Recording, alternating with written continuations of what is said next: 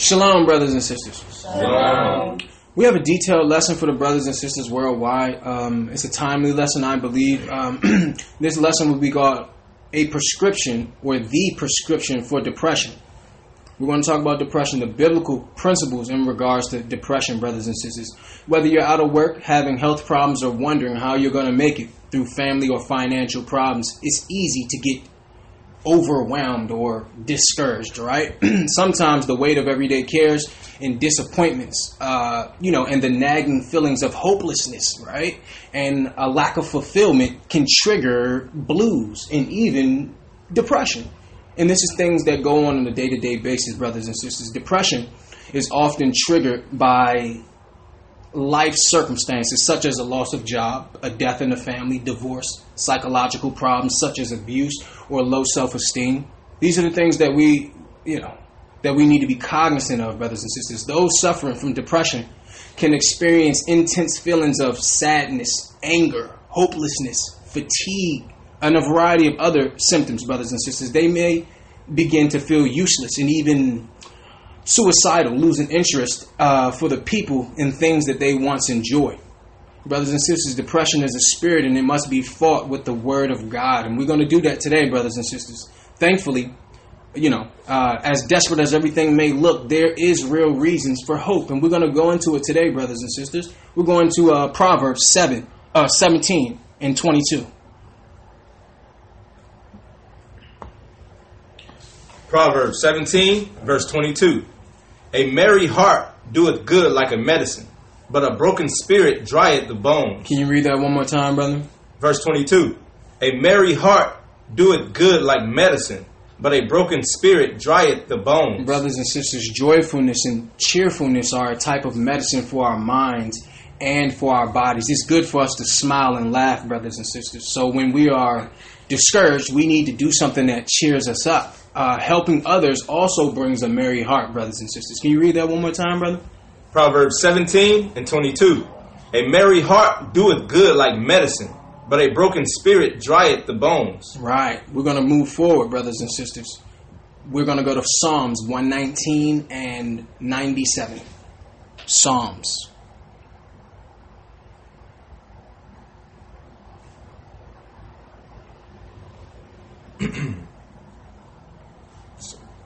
Psalms 119, verse 97.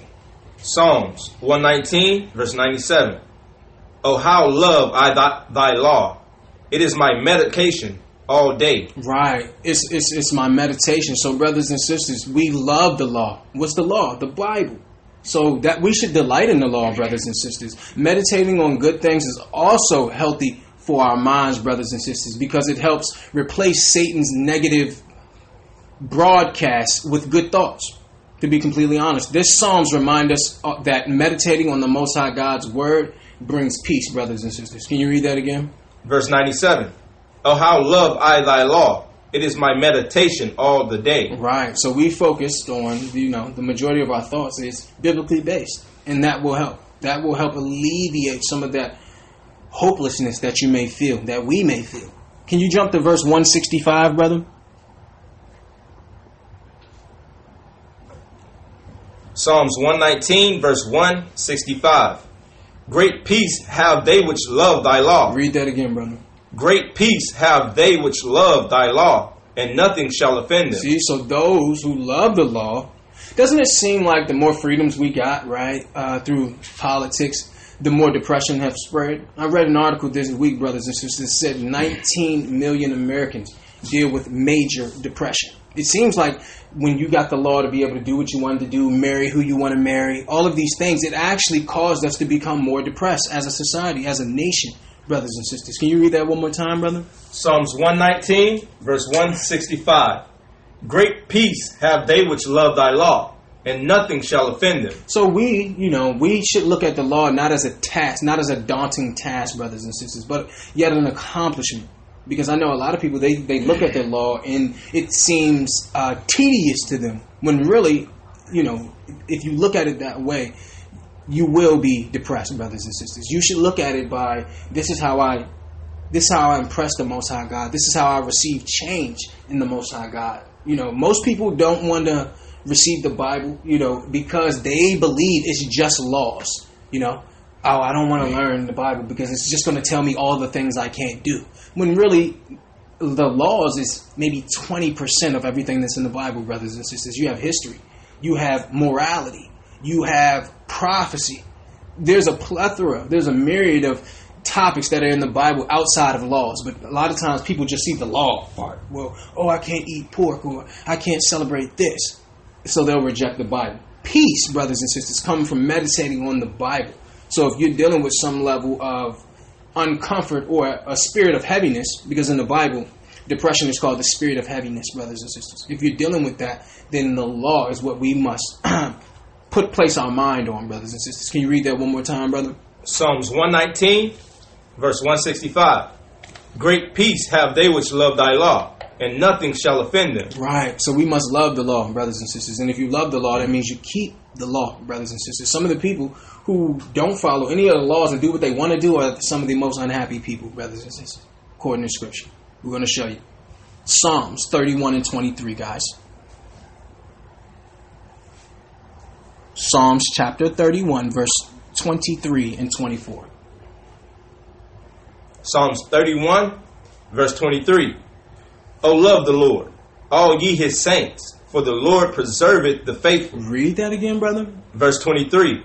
O love the Lord, all ye his saints, for the Lord preserveth the faithful, and plentifully rewarded the proud doer. This is what we must keep our mind on, brothers and sisters. This will help pull you out of that spirit of depression because why? It says, love the Most High. If you love Him, what is that? That's keeping His commandments. So if you love Him, you do what He said, right?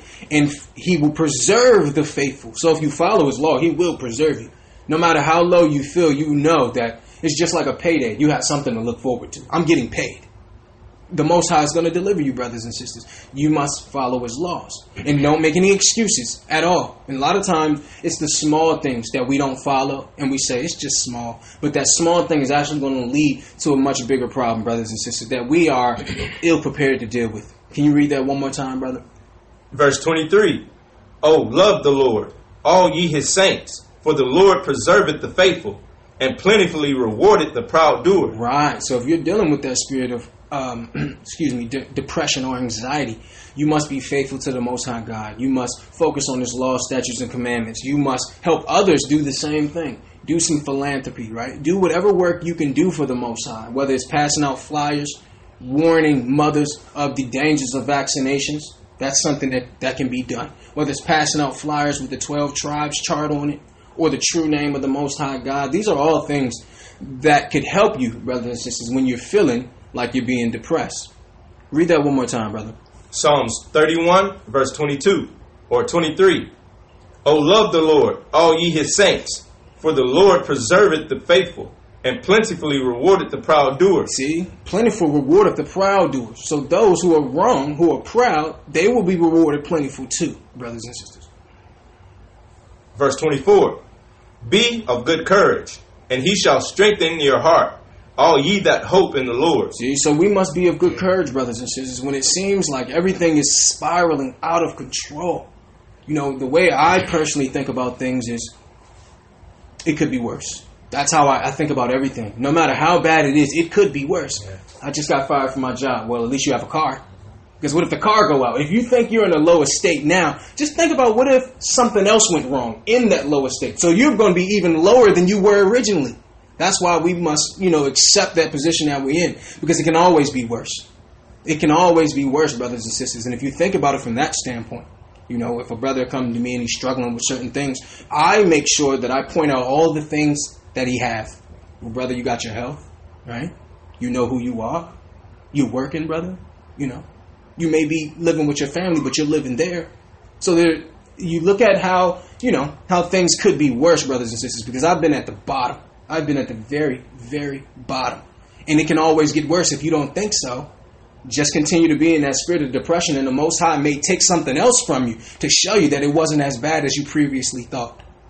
So we must deal with it, brothers and sisters, from a from a positive standpoint, of an empowering standpoint. Of course, there's going to be a few things in our life that's not going right, but there's a lot of things that we overlook that actually are going right. And we want to magnify those things to help pull us and lift us out of that spirit of depression. Because that spirit of depression is just that. It's a spirit, and we're going to prove it, brothers and sisters. Can you read that one more time? Psalms 31, verse 23.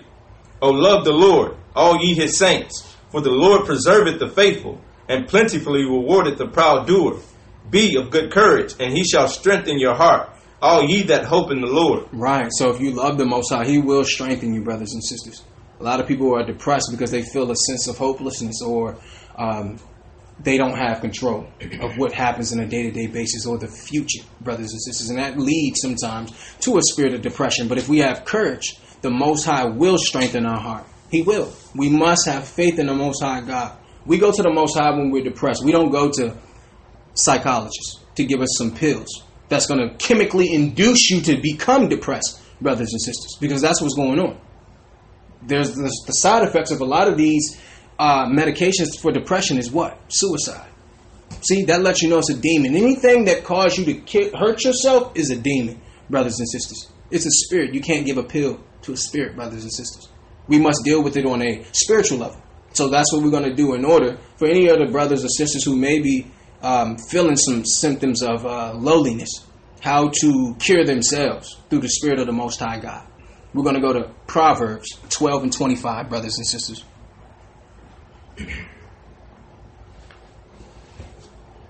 Proverbs 12 and 25. Heaviness in the heart of man maketh it stoop, but a good word maketh it glad. Right, so brothers and sisters, anxiety in the heart of man causes depression. Now, what's anxiety? Anxiety is uh, the feeling of worry or nervousness or unease, brothers and sisters. And that's a big thing now. Anxiety, everybody claims they have anxiety now.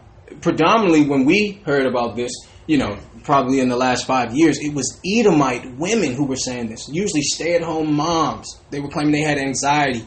That wasn't something really that we grew up with in black communities to say I have anxiety. We didn't even know what anxiety was. And that's part of the trick, brothers and sisters. Them educating you and telling you what something is that you don't know about, and then you believe you have it. I read an article a few days ago about depression, and it actually gave you, it told you, it specified what depression was. And I'm like, that's depression?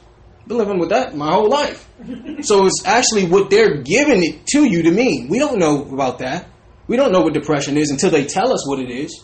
So we got to be careful, brothers and sisters. We got to be very, very careful.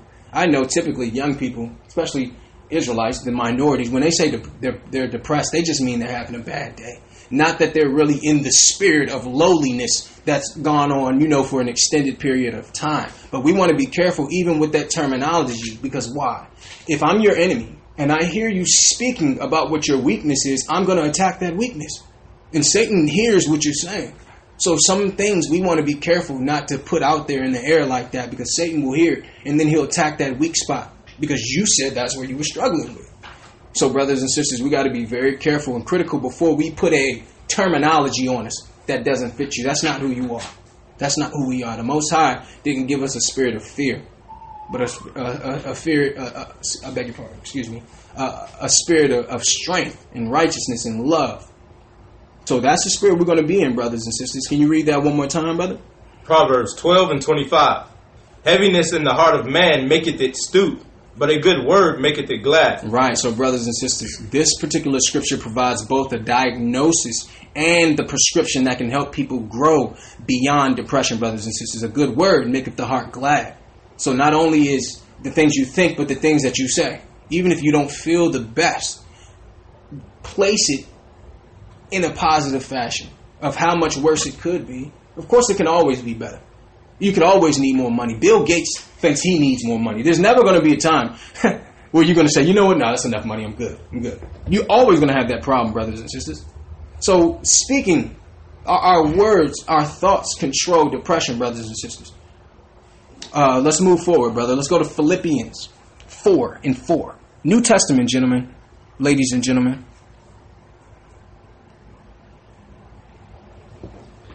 Philippians 4, verse 4. This is a biblical prescription for depression, brothers and sisters. Rejoice in the Lord always. And again I say, rejoice. Read that again, brother. Verse 4. Rejoice in the Lord always. And again I say, rejoice. Brothers and sisters, the Bible is clear that we should be marked in the joy of the Most High, even in some of the most uh, difficult circumstances. We must rejoice in the Most High, brothers and sisters. This is a way to have that spirit of depression to flee from you. Because why? You're, you're righteous. You're speaking the right things. You're thinking the right things.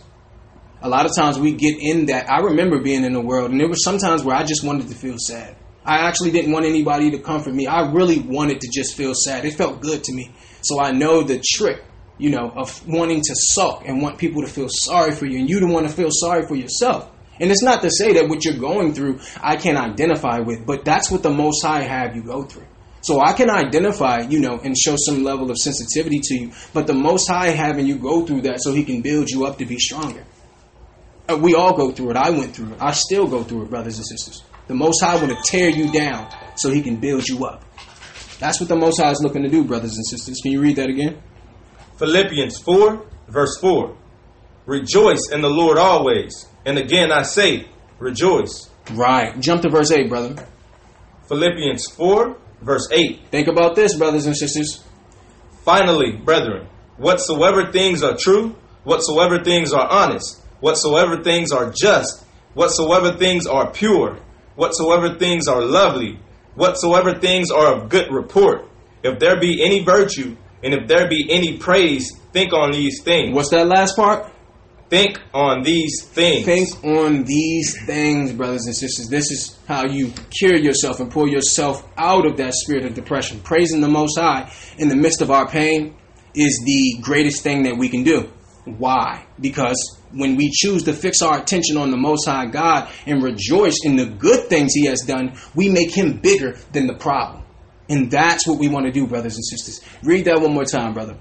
Verse 8 Finally, brethren, whatsoever things are true, whatsoever things are honest, whatsoever things are just, whatsoever things are pure, whatsoever things are lovely, whatsoever things are of good report, if there be any virtue, and if there be any praise, think on these things. So we think on the positivity, brothers and sisters. There's always something positive. You know, no matter how broke you may think you are. You're not in prison. You have your freedom. You can walk where you want to walk. So it can always be worse, brothers and sisters. Ask some of them brothers that's got life without no possibility of parole. So, you know, we can always be lower, brothers and sisters. You got your health. You remember those times where you used to get sick with the flu or meningitis or whatever, right? The only thing that was on your mind, you got a headache. The only thing you could focus on was that headache, right? That pain. Just imagine being in a perpetual pain being sick. Because I don't care how rich you are. If you're sick, the only thing on your mind is that sickness. So it could always be worse, brothers and sisters. It could always be worse. And we have to show appreciation even for the lower state that we're in. Because if we don't, the Most High may make it even lower. He, it's happened before, brothers and sisters. It happens all the time. This is how we correct it, brothers and sisters. We're going to jump forward. We're going to go to uh, 1 Peter 5. So, brothers and sisters, we have to deal with this on a thought level. We have to deal with it in our thoughts. I personally, the Most High, through Scripture, um, have taught me personally how to be more of a cerebral thinker. So, personally, I know that if I think about certain things, that by default is going to lower me spiritually regardless of if, if anybody knows what I'm thinking about or if they see it, if I know, if I think on certain things spiritually, it's going to lower me because I'm real with myself. And I know that when certain thoughts cross my mind, usually it leads my flesh to do something after that. So when I feel it and I know what it's going to lead to, then I just I go the opposite direction, brothers and sisters. And and you know it, it's a lot of work because why? You have to compartmentalize your your thoughts, really. And most people, they just want to have an open mind, think about anything, whatever comes to their mind, when really you have to be able to structure your mind and how you think, brothers and sisters. You have what? An umbrella thought. What's an umbrella thought? An umbrella thought is the first thought that you have. So let's say a brother is dealing with, uh, um, you know, a temptation of fornication. And what does he start doing first? First, he starts thinking about women. And then from the umbrella thought, it goes into a specific thought of a specific woman and a specific thing that you want to do. So you have to catch it at the umbrella, brothers and sisters, before it goes directly into the individual thought that's going to lead to a transgression, brothers and sisters. You have to be able to catch that thought, knowing if I think about that, that's going to lead to this thought. So you got to stop it there in its tracks, brothers and sisters. You got to think a step ahead. You know yourself better than anybody know you, other than the Most High, and you know what your triggers are. When you start thinking about, man, I really should have had more money. I really should have what he had, or I really should have what she had.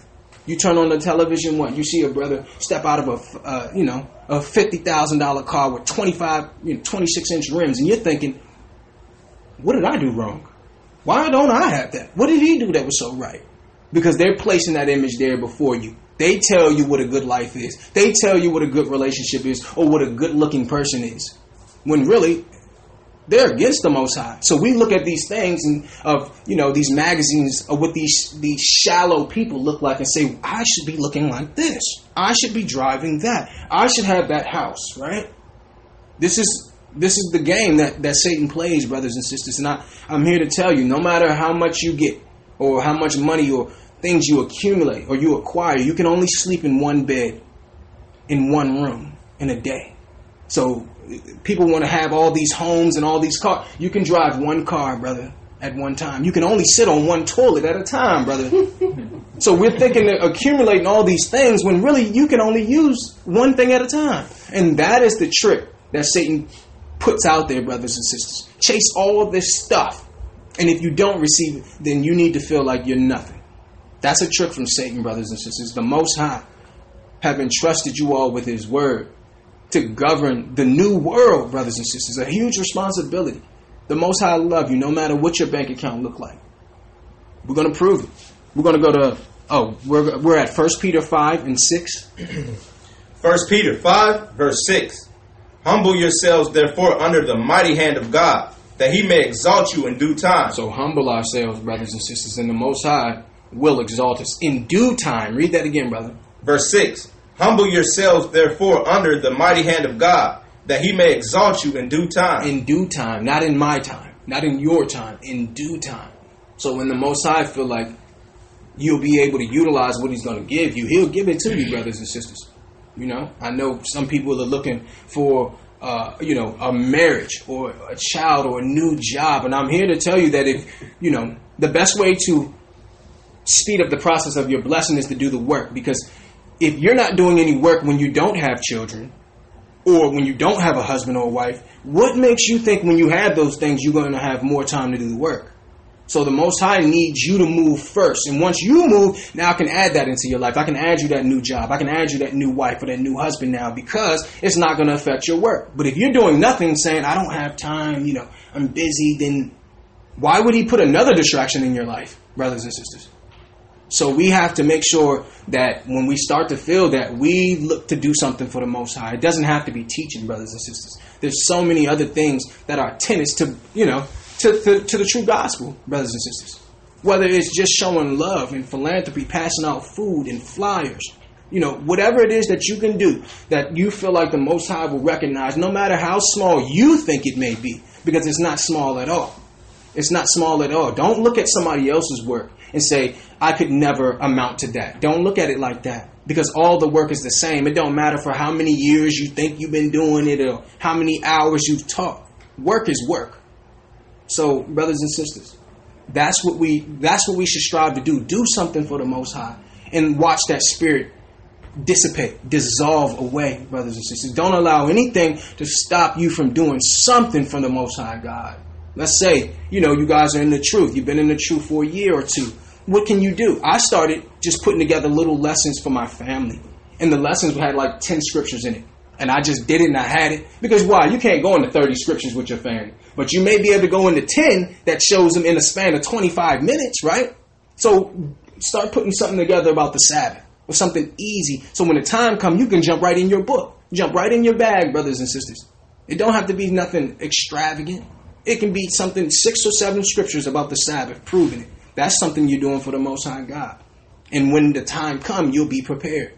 That's where I started. I started off, you know, passing out flyers, printing up flyers from a free printer and just passing them out, just talking to people, just getting in the community, showing my people I care and that there is some light out there. And we all can do that, brothers and sisters, no matter who you are, no matter how little you know. If you fear the Most High God, that's better than a man who know everything because you fear the Most High God by keeping his laws, statutes, and commandments. Can you read that again, brother? 1 Peter 5, verse 6.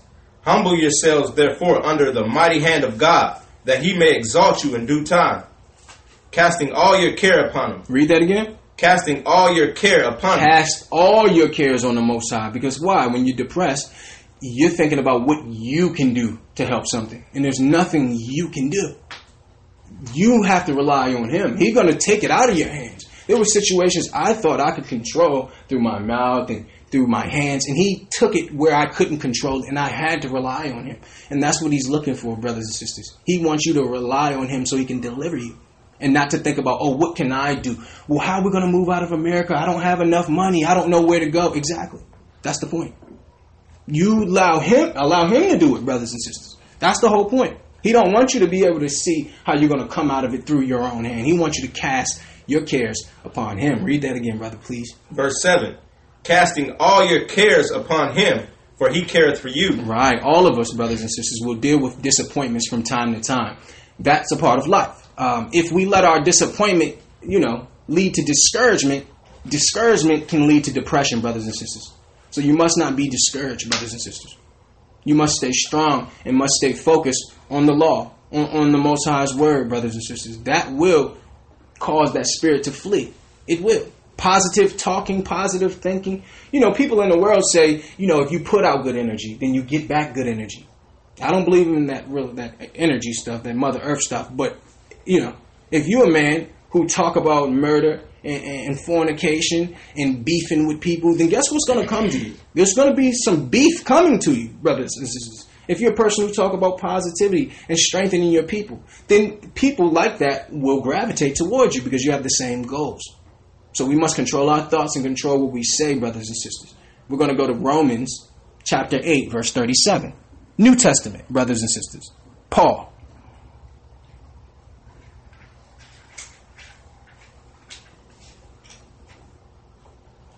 Romans 8, verse 37. Nay, in all these things we we are more than conquerors through him that loved us. Read that again, brother. Verse 37. Nay, in all these things we are more than conquerors through him that loved us. For I am persuaded that neither death nor life, nor angels, nor principalities, nor powers, nor things present, nor things to come, nor height, nor depth, nor any other creature shall be able to separate us from the love of God. See? So nothing, nothing that's going on in your life, no mistake that you've made will separate you from the Most High. I don't care how Satan make you feel like you're not worth something or you're not worth, you know, you're not worth anything or you're not good enough. There's nothing that you can do that would separate you from the Most High God where He won't save you and pull you up or throw you a, a life raft, brothers and sisters. There's nothing. A lot of times we say, well, you know, I, you know, I don't make a lot of money. I, I drive a hoopty. You know, I don't really have a place. None of that is going to separate you from the Most High, brothers and sisters. Understand, you always have access to Him, but you have to call on Him. And a lot of times, when we're depressed, we don't want to call on Him because we want to feel what we're feeling. That's just the simple. It's how you know. That's the nature of man, brothers and sisters. You remember when you was having an attitude or you was hurt, and your friend would say, "What's wrong?" You'd be like, "Ah, ain't nothing." It ain't nothing. But yet you sitting there sulking. Right? It ain't nothing. I don't want to talk about it. I don't want to talk about it. The same thing, brothers and sisters. Go to your father. Tell him what it is that you're struggling with and what your cares are. Cast your cares upon the Most High, brothers and sisters. Read that one more time, please, brother. Verse 38 For I am persuaded that neither death nor life, nor angels, nor principalities, nor powers, nor things present, nor things to come, nor height, nor depth, nor any other creature shall be able to separate us from the love of God, which is in Christ our Lord. Right. So if you let the devil impress you, brothers and sisters, with what he does, then he can. If if you allow him to impress you, then you allow him to oppress you, brothers and sisters. If he if you if you're not impressed by Satan, he will not be able to oppress you, brothers and sisters. One of the most important things we can do to resist the devil is, excuse me, one of the most important things we can do is resist the devil from its onset, which means from the first thought of impropriety, brothers and sisters. When you feel yourself feeling low, you rebuke that in the name of Yeshua, in the name of Christ, brothers and sisters. That's what needs to happen because you feel that gloominess come down on you. And, you know, this government is manufacturing, they're, you know, chemically inducing depression. Depression comes from, there's forms of depression from no sunlight, brothers and sisters. If you're not, if you don't get a lot of sun, and we mean direct sun, not from a window. If the sun rays don't beam down on you, you can learn to be, you can, you can be depressed because the, the, the sun is actually meant to heal us and to strengthen us. A lot of people don't know that. They put on sunblock and everything. That stuff give you cancer. The the sun, if you do the research, actually protects you from cancer. It actually kills the cancer cells. Most High wouldn't put something out there like that that's going to be detrimental to his greatest creation, brothers and sisters. So we must control our mind, go into the scriptures. We have to go into these scriptures, brothers and sisters, and think about what's positive, what's joyful, love, what's pure, how far you've come, how much you've known, the man that you've become, the woman that you've grown to be. Think on those things, brothers and sisters, and not the things that you don't have. Don't think about those things, brothers and sisters. We're going to go to he, well, actually, read read that again, brother, from the top before we move on to Hebrews. Romans 8, verse 38. For I am persuaded that neither death nor life, nor angels, nor principalities, nor powers, nor things present, nor things to come, nor height, nor depth, nor any other creature shall be able to separate us from the love of God which is in Christ our Lord. Brothers and sisters, we must realize our worth. We don't know our worth, brothers and sisters. We've become mentally fragile because we've been pacified, brothers and sisters. There was a time where, you know, no matter what we had or how low we were, you could not break the spirit of Jude, of uh, Israel. You could not. They've been slaved, enslaved, been beat up, been spit on, been killed, all of these things, but you couldn't break the spirit. But now, in this day and age of media and you know all of this advertisement, it can lead you to be depressed because they're giving you the image of the beast. The image of the beast is the life they say you should have, and the life that you should chase. And if you don't have it, you should feel depressed. That's a trick, brothers and sisters. That's a trick. You must realize your worth, brothers and sisters. There's nothing in this world that can separate you from the Most High but yourself. That's it. Never, never feel like you can't overcome. Because a lot of people, when they feel depressed and feel like there's no change coming, they suicide. They kill themselves. You must understand that there's nothing that can separate you from your Father. If you go to Him, if you call on Him, even if you've done wrong, even if you've done wrong, brothers and sisters, because why? Sometimes sin comes, I mean, depression comes from a sin. Sometimes depression is the it comes from the root of a sin, and we're going to show you. Go to Hebrews, brother, 4 and 12. Sometimes it's a sin, brothers and sisters. Hebrews 4, verse 12. For the word of God is quick and powerful. Read that again, brother, please. For the word of God is quick and powerful, and sharper than any two edged sword, piercing even the dividing asunder of soul and spirit, and the joints and marrow, and is the discerner of the thoughts and the intents of the heart. Brothers and sisters, the more time we spend reading and thinking about the Most High's Word, the more it gets inside you, the more it begins to change you from the inside out. So when you're feeling that spirit of heaviness, this is where you go. You go into these scriptures, brothers and sisters. You put on, if you listen to the podcast or whatever, you put on something that's going to make you feel better, brothers and sisters. Do not just sulk. Don't just sulk in that because it, it, it, it's a pit, brothers and sisters. It's a pitfall if you just stay in that somber spirit. Can you read that one more time, brother? Verse 12 For the word of God is quick and powerful and sharper than any two edged sword, piercing even to the dividing asunder of soul and spirit, and the joints and marrow, and is a discerner of the thoughts and intents of the heart. See, the word of God is quick and powerful. It's sharp. It's a sword, and it can cut any spirit or any temptation that you're dealing with, brothers and sisters. It has the ability to change the way you see yourself and even your future. As we fill our mind with what God says about us, what He says about you, and claim the promises for our own, it will bring hope. It will bring faith, brothers and sisters. A lot of times, though, it's hard to do it, right? Because when you're angry, right? Can you say something nice after that? You ever get in an argument with somebody and then you just don't even want to talk for the rest of the night? You can't even say nothing nice after that. You feel disgusted now. And that's what keeps us, brothers and sisters, because when we feel that spirit, we don't want to say anything positive. We, we're not feeling positive. I don't have anything to say. We'll say, no, nah, that's fake. I can't be fake. I don't want, I'm not feeling it. Right? We have to fight that urge, brothers and sisters, and still speak on what's positive. You know what? This is my plan for the Most High. This is how I want to help my people. Go into those things. Call up your brother. Call up your sister. Right? Get some words of encouragement. Get some counsel. Allow them to tell you the struggles that they've had, brothers and sisters. Because it can always be worse. It can be better too, of course. It can be better. It can definitely be worse, brothers and sisters. So we have to be grateful for what we do have, even though it may be minuscule. Because you could, whatever you do have, you could not have that too. You could not have that too, brothers and sisters. We're going to go to Second Corinthians chapter 1. We must control our thoughts, brothers and sisters. We're going to uh, 2 Corinthians 1 and 3.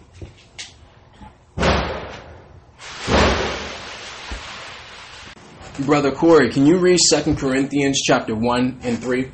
2 Corinthians 1, verse 3. Blessed be God, even the Father of our Lord Christ, the Father of mercies, and the God of all comfort. Read, read that again, brother. Verse 3. Blessed be God, even the Father of our Lord Christ, the Father of mercies, and the God of all comfort, who comforted us in all our tribulation that we may be able to comfort them which are in any trouble by the comfort wherewith we ourselves are comforted of God. See, so when you need comfort, brothers and sisters, when you're feeling that spirit of heaviness, you go into what the Most High said He would promise you if you kept His law, statutes, and commandments. And you will receive it in due time, brothers and sisters. The mind is a major key to overcoming depression, brothers and sisters. What you think about have the power to affect every area of your life. That's why it's so important to renew your mind with the promises found within the uh, within God's word, brothers and sisters. There are a growing number of psychologists who believe that one of the main causes of uh, depression is negative, demanding, pessimistic thinking. This type of thinking helps create an attitude of low self worth and low self esteem, brothers and sisters. So it's about th- we have to catch it on a thought level, brothers and sisters. And I know it's a lot of work to do that because we just let our mind roam wherever it go. But we can't do that as men of God, as women of God. You can't let your mind roam. You, you got to understand that that leisure, that, that leisure in your mind can lead you to depression. Can you read that again, brother? Second Corinthians 1, verse 4, verse 3. Blessed be God, even the Father of our Lord Christ, the Father of mercies and the God of all comfort, who comforted us in all our tribulation, that we may be able to comfort them which are in, in, in any trouble by the comfort wherewith we ourselves are comforted of God. Right. So, brothers and sisters, if we need comfort, we cast our cares upon the Most High and we tell him what's going on. Because guess what? The prophets, our people in the Old Testament and the Bible, they had it way worse than us.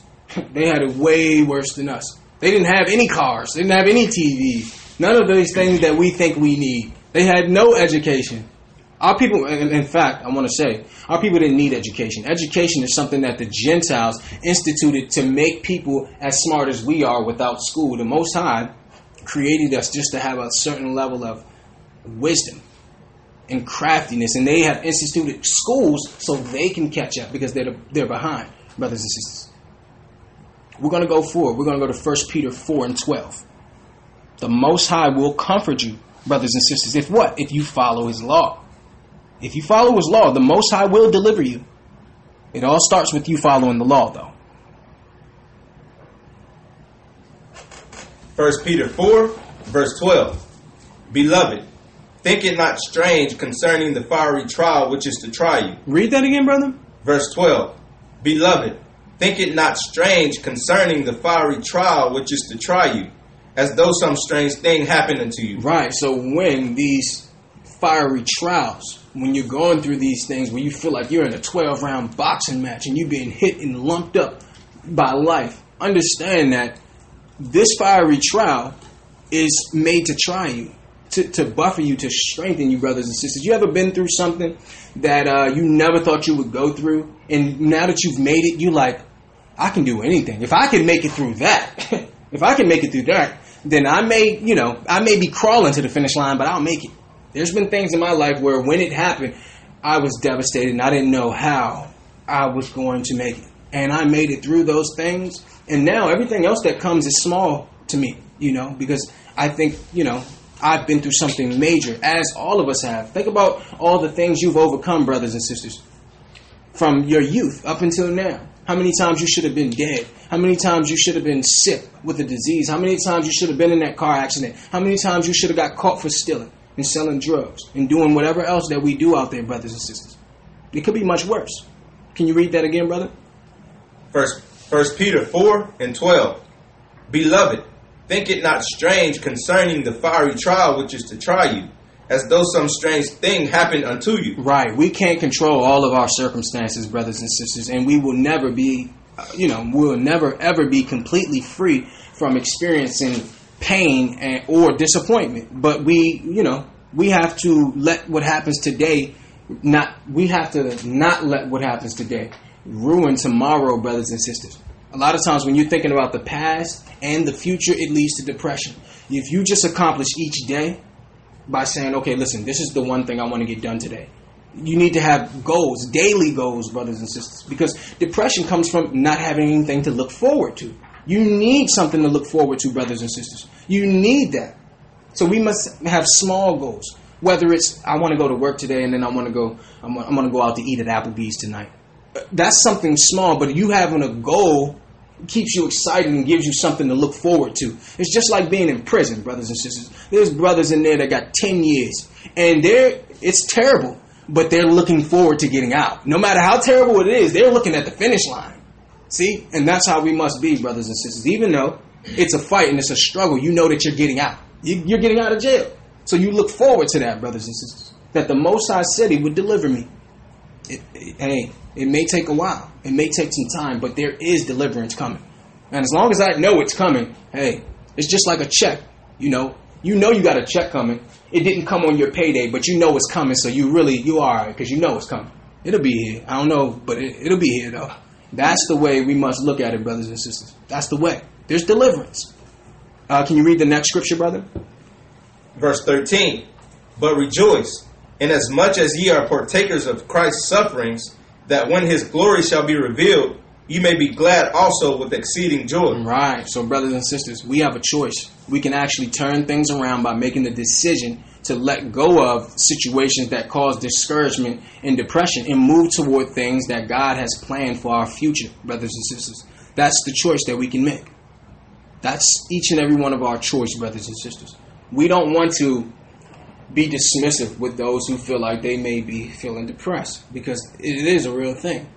It's a real thing, brothers and sisters. It's a spirit that Satan put on you to, to cause you to not do the work and not be that butterfly that you're supposed to be, brothers and sisters. So, you know, especially in the black communities, mental illness don't exist. You better fix your face before I fix it for you. That that's mental illness right there. You got you, you're depressed. Get the belt out. See, so our people you know, we usually, uh, especially you know, in in you know, ten years ago, twenty years ago, it was unheard of. You know, we really didn't. Everything was a problem that you could fix. Everything was a problem that you can fix, brothers and sisters. And we don't want to be dismissive like that because our brothers and sisters are feeling these these these tenets of depression, brothers and sisters. So we have to be their brothers, their sisters, and say, We understand. We want to help you. We want to give you the answer according to the Bible. We're not going to say, man, you just a punk, man. Hey, man, everybody have a bad life. Hey, man. No, we're not going to do that. We love these brothers and sisters, so we want to give them the spiritual cure, the prescription from the Most High God. We're going to go to James chapter 1.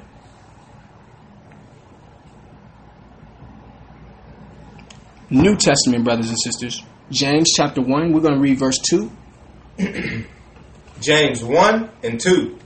My brethren, count it all joy when ye fall into divers temptations. Read that again, brother, please. Verse 2 My brethren, count it all joy when ye fall into divers temptations, knowing this, that the trying of your faith worketh patience. See? So count it joy when things start to transpire in your life because why? It's working patience, brothers and sisters. The Most High God wants us to think positively when we're going through a trial. Hard times can make us better. Instead of dwelling on the negative, we should look for the good that will come from this trial, brothers and sisters.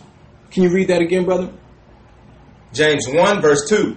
My brethren, count it all joy when ye fall into divers places, knowing this, that the trying of your faith worketh patience. But let patience have her perfect work, that ye may be perfect and entire, wanting nothing. Right, brothers and sisters, let patience have her perfect work, brothers and sisters. A lot of people they take their life, their own life, dealing with depression, believing that things will never change. The Most High said, "Be patient. Be patient. You don't have the right to take your life. Only one person has the right to give, you know, life or death, and that's the Father. You don't have that right to do that to yourself, brothers and sisters. So we must be patient and allow this thing to build you. You don't see what it's doing for you. The Most High sees. This patience that's working in you is making you more mature. It's making you more understanding. And it will have you, what? Appreciate it when you finally get it. You will appreciate it. And you'll make sure you do everything you can to protect what the Most High give you, brothers and sisters. Only thing you can do when you're feeling depressed is go into the Word. Talk about the positivity. Go do some work for the Most High. Passing out flyers. Talking to people on the streets. Passing out food. These things naturally will lift your spirits, brothers and sisters. Naturally. We're gonna uh, we're gonna move forward. Philippians four and eleven, brothers and sisters. New Testament.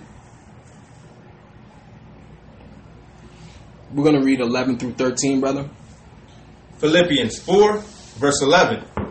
Not that I speak in respect of want, for I have learned in whatsoever state I am therewith to be content. Can you read that again, brother?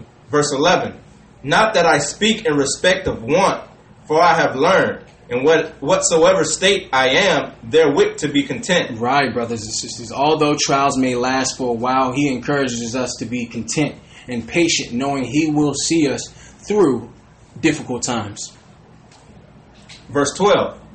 I know both how to be abased I know how to be on the bottom, and I know how to be abound. I know how to be on the top. Everywhere and in all things I am instructed both to be full and to be hungry, both to be abound and to suffer need. See, so you must be content with what you have. No matter what predicament they put you in, you better you you know, you need to be okay with it. You need to be able to survive. They should be able to throw you in the jungle and you to be able to survive mentally. Whether you have an overabundance of food and can be happy, or I can take some of that back and you don't eat today. Can you be happy then? Can you read it again, brother? Verse 11 Not that I speak in respect of want, for I have learned, in whatsoever state I am, therewith to be content. I know both how to be abased, and I know how to abound. Everywhere and in all things I am instructed both to be full and to be hungry, both to abound and to suffer need. I can do all things through Christ which strengthen me. We can do all things through Christ, brothers and sisters. Cast your cares on Christ. Cast your cares on the Most High, the things that are depressing to you.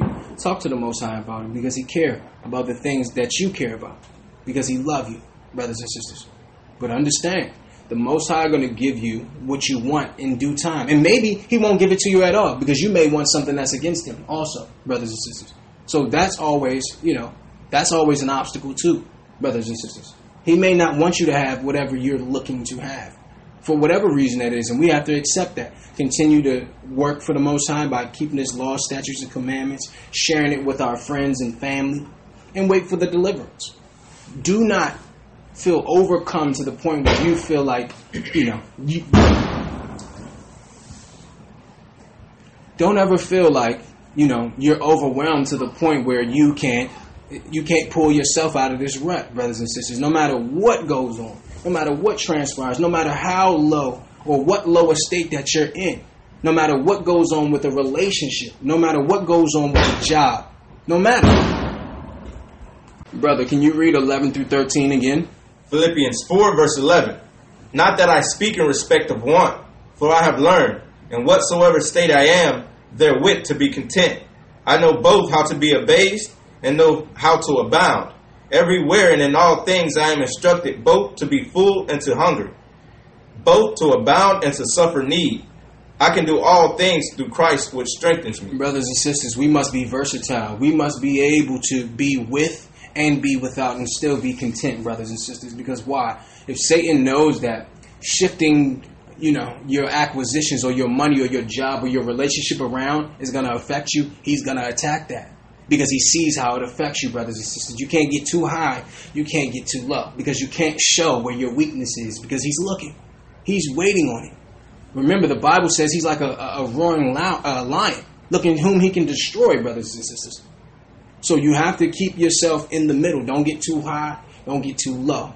Understand that it's coming. The blessing's coming, brothers and sisters. It's coming.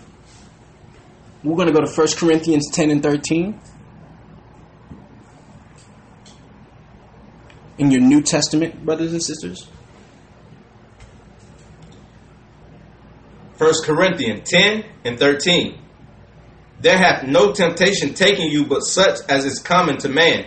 But God is faithful. Right, so the things that you go through, the struggles, the depressive states that you feel, your brothers and sisters are going through the same thing. It may seem like, oh, they have everything, they're smiling. That's what you see because that's what they want you to see. You think they want you to see what they're struggling with? Because a lot of times we look at other people and say, well, they look happy and they got this. You don't know how happy they are. A lot of these celebrities can't even sleep at night, brothers and sisters, because they know there's a judgment coming. And they have all the money and all the women and all the men and everything that they want, all the cars and riches. And they can't even sleep, brothers and sisters. So don't look at a mirage because that's what it is. It's an illusion. For you to look at somebody else that's making it look like it's fun when really you're not missing anything. You're not missing anything. But if you spend your life trying to chase that, how can you work for him? You are worthy, brothers and sisters. You must know your worth because Satan is looking to give you an appraisal that's lower than your worth. We're going to show you, brothers and sisters. Can you read that one more time, brother? 1 Corinthians 10, verse 13. There hath no temptation taken you but such as is common to man, but God is faithful, who will not suffer you to be tempted above ye are able but will with the temptation also make a way to escape that ye may be able to bear it. So there's no reason for you to ever take your life because why? He said he would never put something on you that you can't handle. So if he put it on you, that means you can handle it and that should give you strength. There's been many times in the last 10 years of my life I have been going through something and I'm like this will break me down. And then I realized you said this won't break me down, so I must be able to take it because you wouldn't have gave me this if I couldn't take it. If it was too heavy, you wouldn't have put it on my back. And you have to use that. Because either that or the Most High is a liar. And he gave you something that you couldn't handle to the point where you thought you may need to take your own life, which is an illusion, brothers and sisters. God promises that he will not allow us to be in a situation we can't handle if we obey him. And although trials may last a while, brothers and sisters, he encourages us to be content and patient, knowing he will see us through difficult times. We're going to go to Psalms, brothers and sisters, 37 and 23.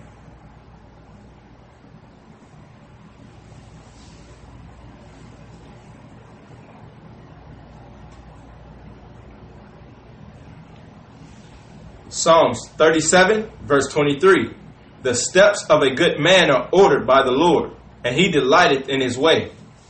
Though he fall, he shall not be utterly cast down, for the Lord upholdeth him with his hand. See, so even though you may stumble and fall, you may lose a job, you may lose a friend, you may lose a relationship, you're not going to fall all the way, and that's what you have to know. You may have stumbled, it may have been a struggle, but the Most High promise that he'll lift you back up. Read that again, brother, please, from the top.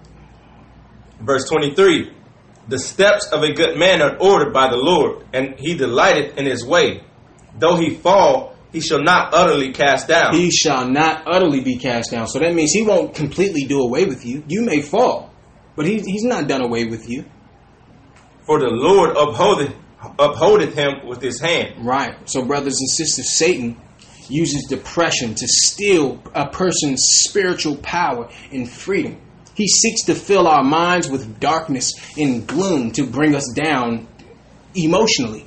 That's what he's looking to do. The devil reaches people through their minds, brothers and sisters. The more we trust in our mind, the more Satan is able to use it against us, brothers and sisters. It's up to us uh, to to make our mind up and realize that you know, are you a servant, or are you going to follow the Most High, or are you going to follow your master Satan, brothers and sisters? Our minds are affected by our thoughts, so we have to take charge of what we think. Either you're going to think on the things that Lucifer or Satan wants you to think on, or you will think on the things that the Most High is telling you will be a cure, which is the positivity, the truth, the purity, the love, the commandments, the law.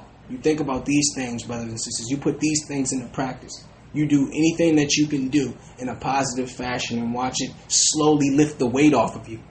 That's scripture, brothers and sisters. Can you read those two again, brother, before we move on? Psalms 37, verse 23. The steps of a good man are ordered by the Lord, and he delighted in his way.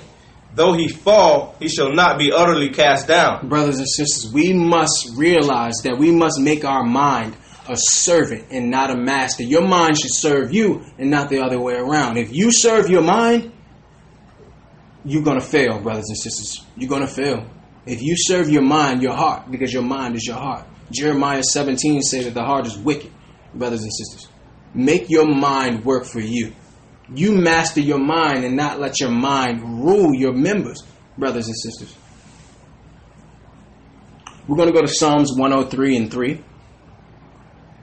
We must know, brothers and sisters, that even in the face of adversity, tribulation is but for a season. We're going to uh, Psalms 103 and 3.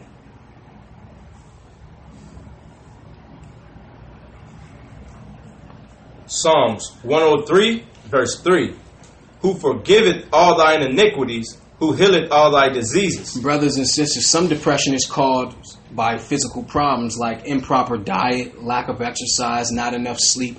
All of these things can contribute to depression. So if you're feeling down, let's first make sure we're taking care of our physical body. That's the first thing we can do. In addition, many illnesses can cause depression. Others can be, you know, others may be caused by depression. Also, some medications can cause chemically induced depression. But what? Remember that the Most High God can heal any ailment, including the one that is that causes or is caused by depression, brothers and sisters. Can you read that uh, verse three, brother? Verse 3. Who forgiveth all thine iniquities, who healeth all thy diseases. Right. See, the Most High can heal all diseases, and depression is a mental illness, brothers and sisters. It can be healed, brothers and sisters. The Most High forgive all iniquity. Confess what it is you've done. Confess what you're going through. Confess your thoughts to Him. That's what the most. That is the most humbling that you can be. Is to come to your Father on your knees to His feet, and and tell Him, and be honest and be real, and see what He do. Put the ball in His court, and see what He do. Let Him slam dunk it on you. Put the ball in the Most High's court, brothers and sisters. We're going to 1 Timothy 1. We're going to read uh, chapter 1, verse 19. 1 Timothy 1, verse 19. Holding faith and a good conscience, which some having put away concerning faith have made shipwreck. Read that again, brother. Verse 19. Holding faith and a good conscience, which some having put away concerning faith have, have made shipwreck. Brothers and sisters, we need to keep the faith and a good conscience.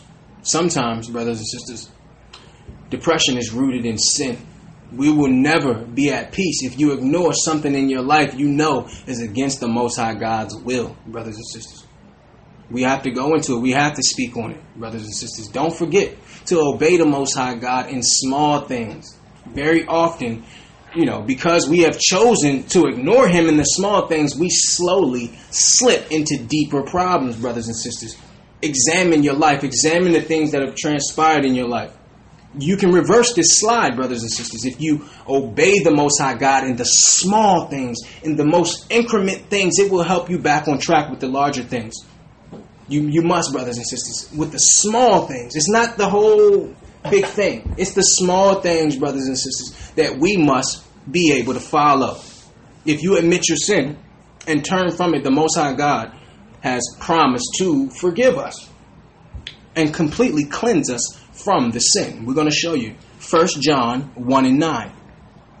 Not John, brothers and sisters. 1 John. Towards Revelations.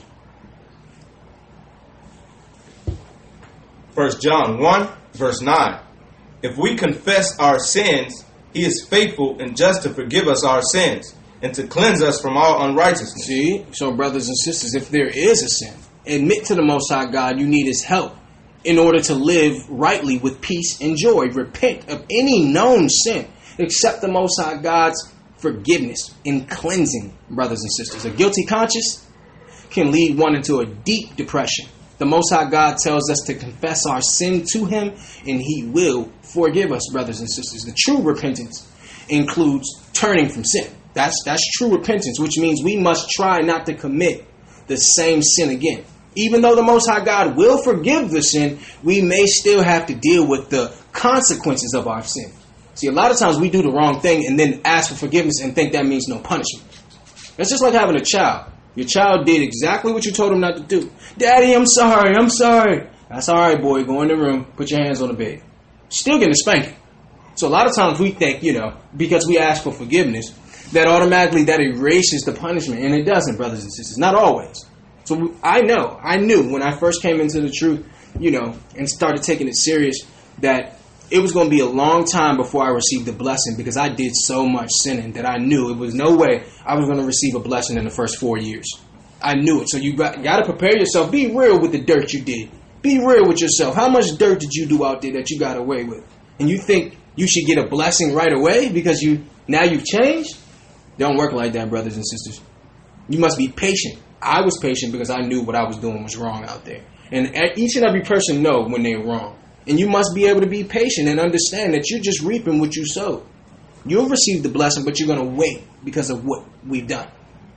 That's all, brothers and sisters. Can you read that again? 1 John 1, verse 8 or verse 9.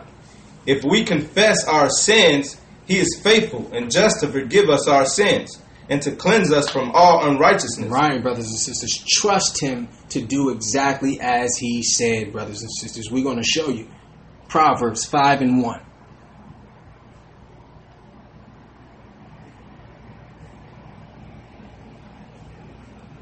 Proverbs 5, verse 1.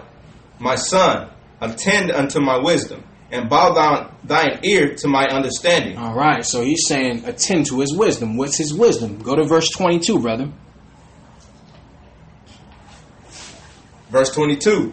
His own iniquity shall take the wicked himself, and he shall be holden with the cords of his sins. See, so the, your sin is actually a spiritual binding. It actually handcuffs you where you can't grow because of the sin, brothers and sisters. The sin prevents your spiritual growth. It prevents your blessing. It prevents you receiving what the Most High promised you. Can you read that again, brother? Verse 22. His own iniquity shall take the wicked himself, and he shall be holden with the cords of his sin. Why did we go into this? We went into this because we read that some depression stems from a sin.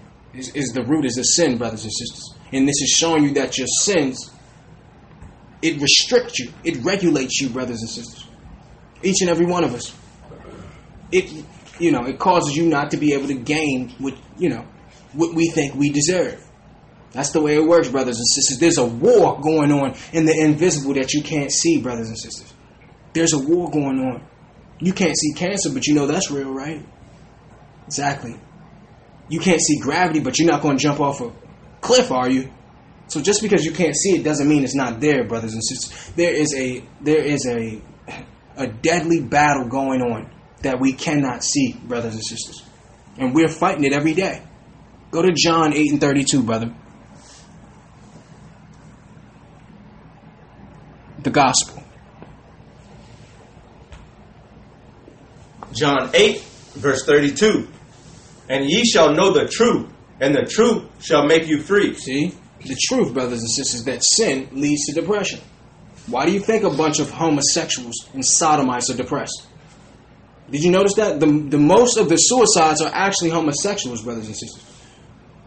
Because they, they're telling you they're happy, but they're not. That You're not happy with that lifestyle, brothers and sisters. See? So the truth will let the truth shall set you free, brothers and sisters. Read that again, brother. Verse 32. And ye shall know the truth, and the truth shall make you free. Why is that? Because of false ideas, false beliefs, especially about the Most High God. You know, those particular beliefs have power over us and keep us enslaved, brothers and sisters. We must know the root, the origin of the depression, and what it is, and how to cure it. There's a, you know, there's steps of things, of a myriad of things that you can do to help fight that particular spirit. When you feel it from the onset, you must attack it. Don't allow it to get stronger. You have to attack it as soon as you feel it, brothers and sisters. We're going to go to James 1 and 5.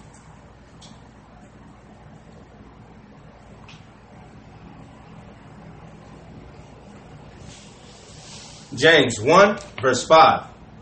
If any of you lack wisdom, let him ask of God. Brothers and sisters, this is what the Most High wants our mindset to be when you're in a difficult trial. Uh, verse 5. Yes, sir.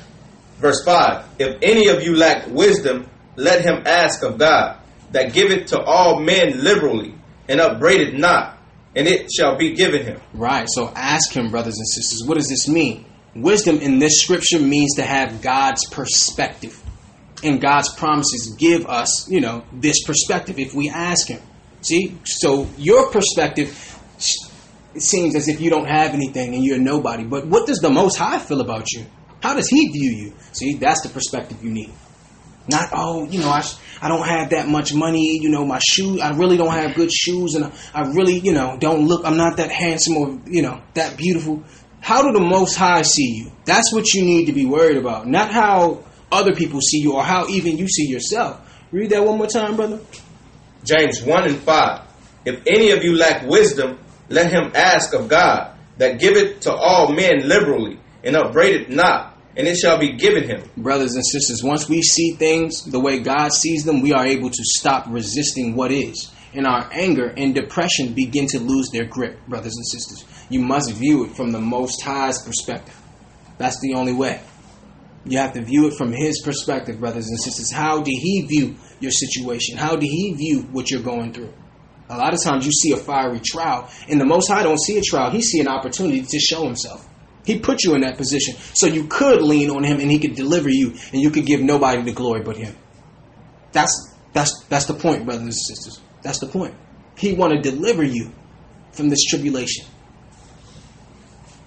Go to Hosea, brother, four and six, please.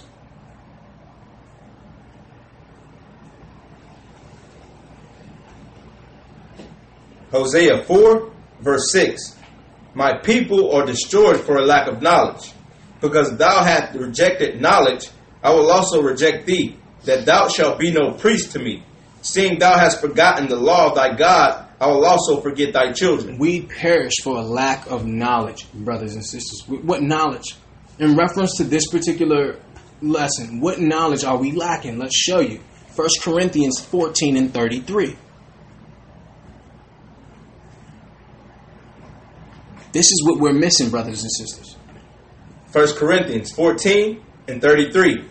For God is not the author of confusion, but of peace, as in all churches of the saints. The Most High God is not the author of confusion, which lets you know that what? Depression is a demon. It's not of the Most High God. And we must understand that it's a spirit. Because the Most High is not the author of confusion. If you're confused, that's Satan, brothers and sisters. And that's the knowledge that we lack. You can't give a pill to a spirit or a demon, brothers and sisters. This is a spiritual cure. If you're confused about something or what's going on in your life and don't understand, that's Satan, brothers and sisters. Read that again, brother, please. Verse 30, verse 33. For God is not the author of confusion, but of peace, as in all churches of the saints. Brothers and sisters, depression is a demon. It's a spiritual sickness, which means there's a spiritual cure. We're going to show it to you. 2 Corinthians 10 and 3, brother.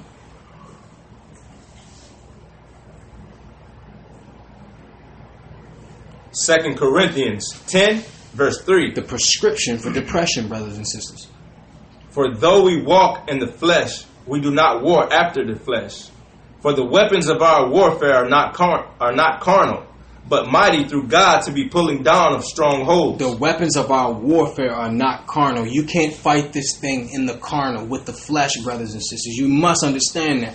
The cloud of depression is not mental, it's spiritual, brothers and sisters. It's called the spirit of heaviness. See? So you must understand that you it's not something physically that you can fight. It's something spiritually that you're going to have to do. Can you read that again from the top, brother, please? Verse 3 For though we walk in the flesh, we do not war after the flesh. For the weapons of our warfare are not carnal, but mighty through God to be to the pulling down of strongholds. Right. So in order to fight this war, it must be spiritually, brothers and sisters. You can't fight depression with a gun. You can't fight depression with drugs. A lot of times, people, you know, they get on drugs. They start drinking and going to um, all types of uh, hard drugs and stuff because um, they're depressed. This is what it leads to, brothers and sisters. And those things only sedate the body. But inside, you're still running. You're running loose inside, but you're sedated. So people can't see it, but inside, you understand, you feel like you're being ran on a treadmill. You're running, but you're not going anywhere. You feel it within your spirit, brothers and sisters. We must fight this thing spiritually. Spiritually, brothers and sisters. Not going to, you know, talk to our psychologists about it. Well, psychologists. Wh- Who was Christ's psychologist? Who was Moses' psychologist? You go to the Most High. That's who you go to. First, we're going to show you Isaiah 58 and 6 to show you it's a spiritual cure. What was one of the cures? This is one of the cures, brothers and sisters. Isaiah 58 and 6.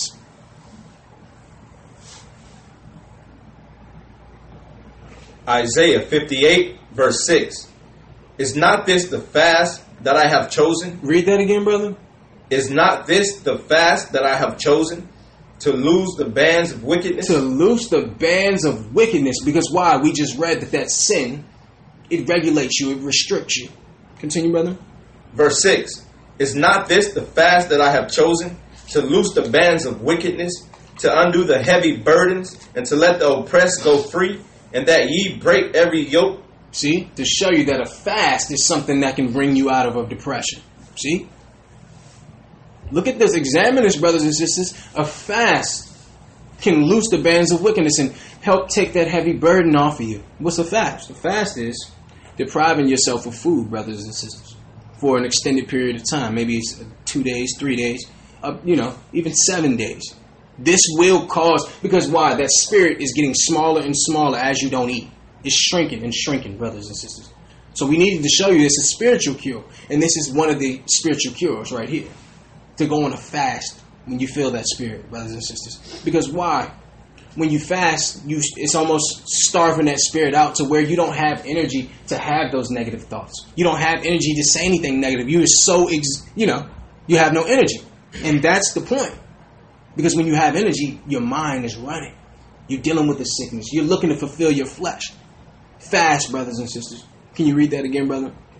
Verse 6 Is not this the fast that I have chosen? To loose the bands of wickedness, to undo the heavy burdens? To undo the heavy burdens if you feel like it's too heavy. If you feel like you're overcome. If you feel like, you know, you're disappointed, you're hopeless.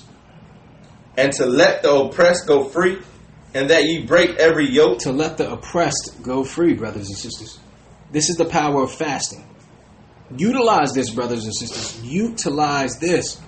We all, we all know that as a church, we all fast for 24 hours on the Day of Atonement because that's what the scripture called for, afflicting the flesh. But this is something that can be done outside of the Day of Atonement, brothers and sisters. And it doesn't have to be done with anybody else because don't allow your sickness to grow because somebody else won't fast with you because it's not their responsibility. Now, of course, brothers will fast with you, but what if they don't?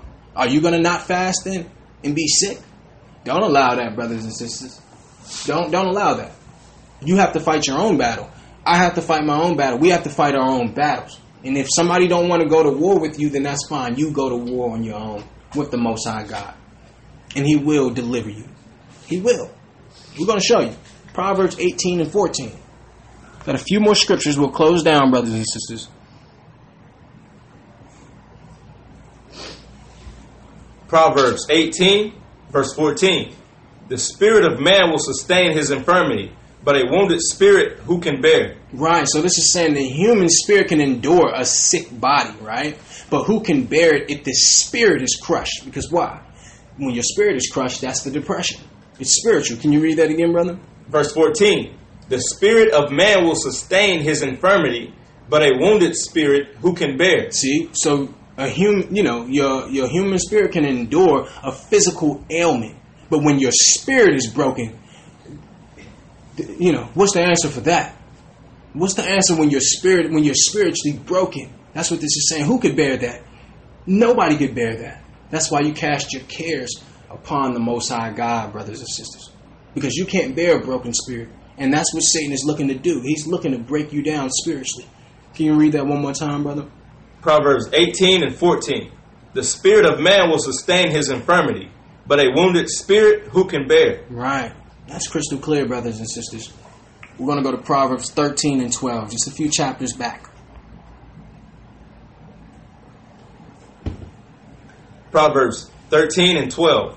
Hope deferred maketh the, the heart sick, but when the desire cometh, it is a tree of life. Read that one more time, brother. Verse 12.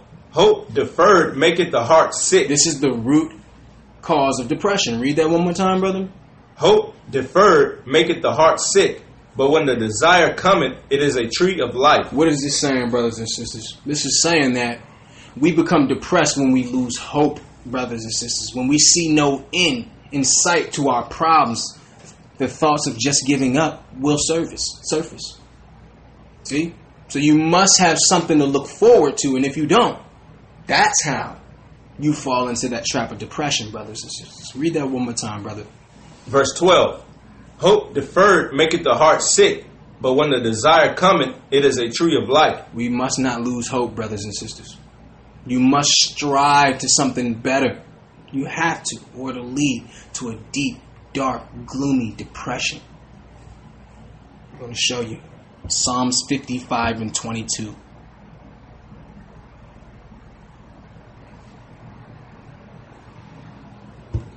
Psalms 55 and 22. Cast thy burdens upon the Lord. Read that again, brother. Cast thy burdens upon the Lord, and he shall sustain thee. He shall never suffer the righteous to be moved. See? So cast your cares upon him, brothers and sisters. Whatever it is that you're feeling, you cast it on him and you tell him what's wrong. You tell him how you feel, and you tell him what you need, brothers and sisters. And don't hold that in, because holding it in just makes it worse, brothers and sisters. Don't be ashamed. Don't be shy. Don't be bashful to go to your father and tell him that you need his help and you can't do it without him. Read that one more time, please, brother. Verse 22. Cast thy burdens upon the Lord, and he shall sustain thee. He shall never suffer the righteous to be moved. See? The Most High will sustain thee, brothers and sisters, if you cast your burden upon Him. Not upon your psychologist, not upon the drugs, not up- upon the, the, the drinking. Cast it upon Him. And He will dissolve that issue for you, brothers and sisters. Brother, go to Psalm 61 and 1, just a few chapters over. Psalm 61, verse 1. Hear my cry, O God. Attend unto my prayer. From the end of the earth will I cry unto thee. When my heart is overwhelmed, lead me to the rock that is higher than I. For thou hast been a shelter for me, and a strong tower for the, from the enemy. I will abide in thy tabernacle forever. I will trust in the covert of thy wings. Selah. When you see Selah, brothers and sisters, you got to realize this is a song. Selah means pause. So there should be a break in the song, in the words. That's what Selah means when you see that, brothers and sisters. Uh, can you read that again from the top, brother, please? Verse 1 Hear my cry, O God, attend unto my prayer. From the end of the earth will I cry unto thee. When my heart is overwhelmed, lead me to the rock that is higher than I. For thou hast been a shelter for me, and a strong tower from the enemy. I will abide in thy tabernacle forever. I will trust in the covert of thy wings. Brothers and sisters, man's nature does not want us to acknowledge when we need help. But God tells us to go to Him when we are discouraged. Even though Satan tries to broadcast his, he, his evil thoughts on us, God can protect us and give us the amazing, powerful grace and peace of mind, brothers and sisters. See, because if you read the first, read the first uh, scripture again, brother. Verse 1 Hear my cry, O God. Attend unto my prayer. Hear my cry. That means he acknowledged to the Most High that he was crying and that he was hurt and why he was hurt. That's what you got to do. If you're depressed, you go directly to him. You go to him and you tell him. Read it again, brother, please. Verse 1 Hear my cry, O God. Attend unto my prayer. See, the Most High views that as humility. You come into him in your pain, in your discouragement, in your hurt. That's the humility that he will bless you for, brothers and sisters. That's the meekness. Verse 2 From the end of the earth will I cry unto thee, when my heart is overwhelmed. See, when my heart is overwhelmed, you let them know, brothers and sisters. You tell them.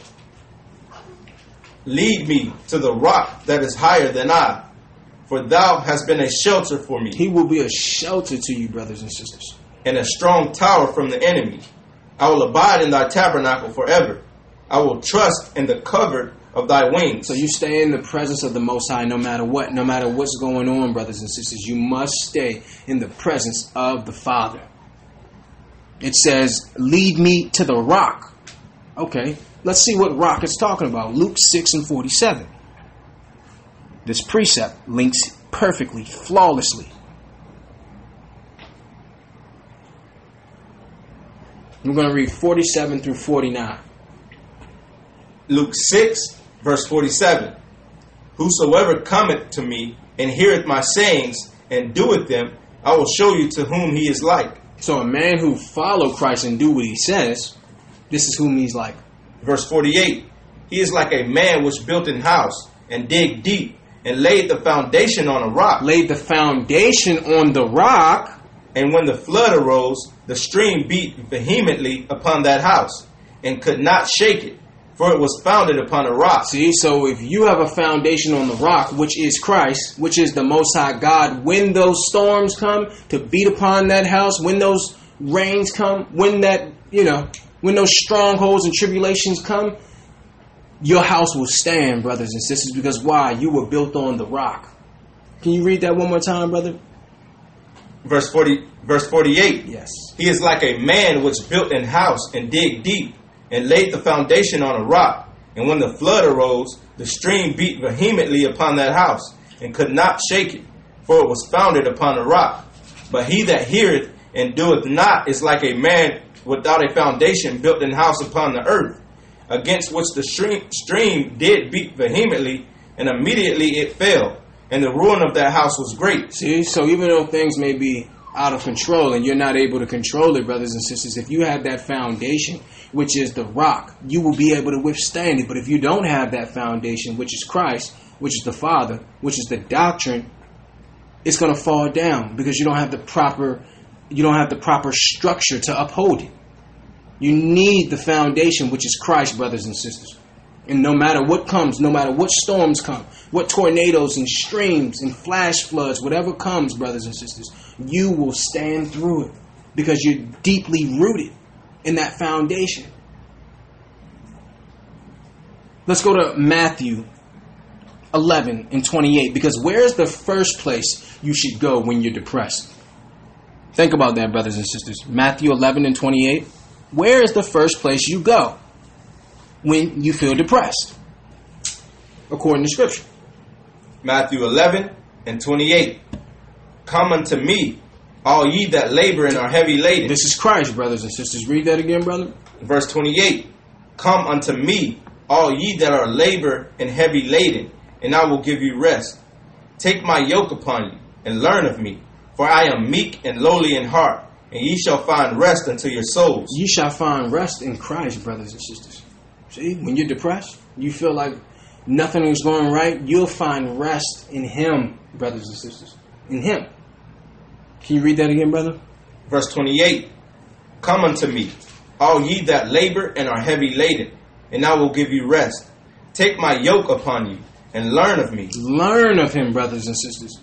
for I am meek and lowly in heart, and ye shall find rest unto your souls. For my yoke is easy, and my burden is light. His yoke is easy. His burden is light, brothers and sisters. The burden from the world is what's heavy. All of us have times in our lives where we grow weary because of difficult situations and all of the struggles and conflicts within our lives. We all go through that, brothers and sisters. We need Christ to renew our enthusiasm and our energy. We can, you know, we can depend on Him to restore our determination. That's what we need. Our strength, brothers and sisters, our joy and our enthusiasm with His tender touch and compassionate love, brothers and sisters. The Most High can give you that love back. Read verse 30 one more time, brother, please. Verse 30 For my yoke is easy and my burden is light. See? So would you rather carry the burden of Christ or the burden of life? I'd rather carry Christ's burden because it's easy and it's light. Don't worry about everything going on around you. Just focus on that one thing. Focus on everything that you got going for you, brothers and sisters. See? Focus on that. Don't even count the things that's not going right. Count all the things that's going right. Because I'm sure each person got about 15 to 20 things that's going good in their life right now, but they're only focused on the two things that's not going good. And that's a trick of the devil, brothers and sisters. Don't be a victim, brothers and sisters. You're not victims. Don't play that victim role. Where oh, woe is me, you know. You know, I'm defeated, you know. I'm oppressed. Well, we understand that. We're all oppressed, trust me. But don't play that role. Don't play the victim, brothers and sisters. You're not the victim. You can overcome it. Ecclesiasticus 38 and 9. Ecclesiasticus 38, verse 9. My son, in thy sickness be not negligent, but pray unto the Lord, and he will make thee whole. Pray unto the Lord, and he will make thee whole, brothers and sisters. Can you read that again, brother? Verse 9. My son, in thy sickness be not negligent, but pray unto the Lord, and he will make thee whole. All right, one second. We're going to go to Proverbs 3 and 5.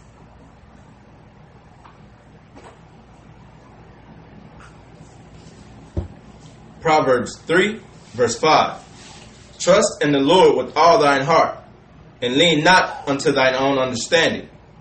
In all thy ways acknowledge him, and he shall direct thy path. We must make a conscious effort, brothers and sisters, to not be absorbed in ourselves, but to turn our efforts outward. Feelings of depression can often be solved when, you know, those who are suffering with depression move the focus from themselves to Christ in the Most High God. If you focus on that instead of what you're dealing with, the pressure will lift. The pressure will lift, brothers and sisters. But it's one thing to be delivered.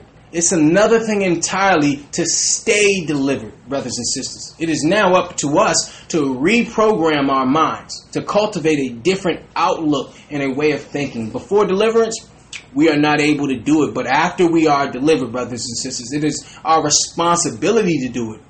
And that's why what? That's why we go to our friends. That's how you do it. Go back to Ecclesiastes 4 and 9, brother. Because it's our responsibility to make a conscious effort. And this is one of the ways, this is one of the buffers that you can have, is to do this. Ecclesiastes 4 and 9. Two are better than one, because they have good reward in their labor. If if they fall, the one will lift up his fellow, but woe to him that is alone when he falleth, for he hath not another to help him up. Again, if two lie together, then they have heat. But how can one be warm alone? See, so this is a way to stay. You know, once the Most High lifts you out of that depression, this is how you stay above ground, brothers and sisters. Not to be to yourself, brothers and sisters. Now, if we're presently overwhelmed with, you know, if we're overwhelmed because of financial status or health or other situations, you know, relationships, what does the Most High God want us to do? What does He want us to do? We're going to go to Luke 11 and 9 to show you. What does the Most High want us to do when we're overwhelmed?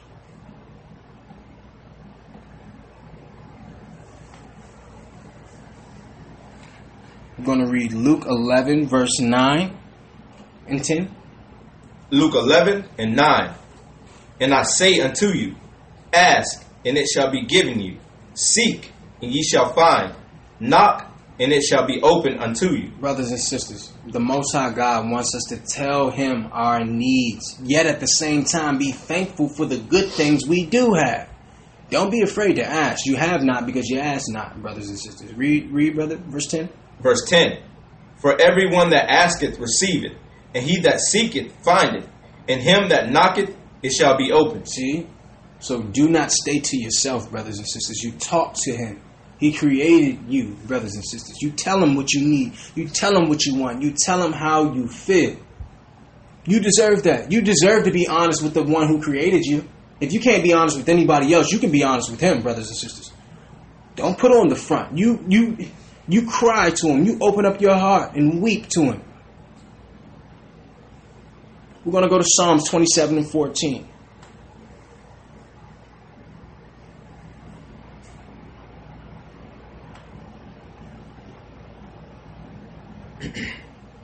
Psalms 27, verse 14. Wait on the Lord, be of good courage, and he shall strengthen thine heart. Wait, I say, on the Lord. Be of good courage, brothers and sisters. He shall strengthen thine heart. Wait, I say, on the Most High. Wait on him, brothers and sisters. Because why? A lot of the things you want, you could actually do through the strength of your hand, but it's going to fall down. For example, if you're a man who, you know, you need to have some money, you need to do this, you could easily make the money by just selling drugs. Or are you going to wait on the Most High? This is what he's saying. You have the opportunity to do it on your own, or you can wait on him. Read that one more time, brother. Verse 14. Wait on the Lord, be of good courage, and he shall strengthen thine heart. Wait, I say, on the Lord. Brothers and sisters, the Most High God expects us to do what we can to help our situation while also patiently waiting on Him to help us. God promises He will never forsake us, brothers and sisters. Never. Let's show you. Psalms 139 and 7.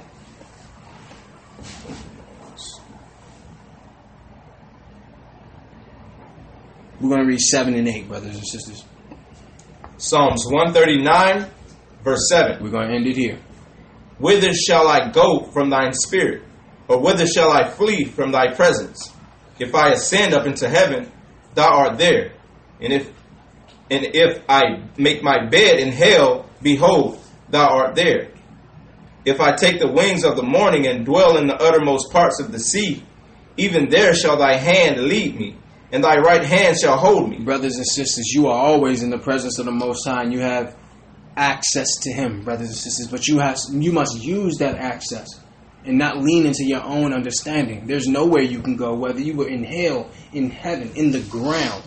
The Most High can help you, brothers and sisters. No matter how low you go, no matter how high you go, He can still get to you. Read that one more time from the top, brother. Verse 7 Whither shall I go from thy spirit? Or whither shall I flee from thy presence? If I ascend up into heaven, thou art there. If I make my bed in hell, behold, thou art there. So no matter how high or accomplished you become or how low you become, the Most High is always in distance to touch you, to give you a blessing. You're always in arm's reach to the Most High God, brothers and sisters. No matter how gloomy things seem, there is deliverance. There is someone who cares and love about you, brothers and sisters. God's word delivers comfort as you reach out for help you need during difficult times, brothers and sisters. Depression is a spirit, and it must be fought through the word. We want to say, Kwam Yasharala, sin no more. We don't worry for the tomorrow. No, I hire, I provide. Kelly spraying through the Benji. Me and the mosaic, me and the mosaic, me and the mosaic, yeah, me and the mosaic, me and the mosaic, me and the mosaic, me and the mosaic, yeah, me and the mosaic.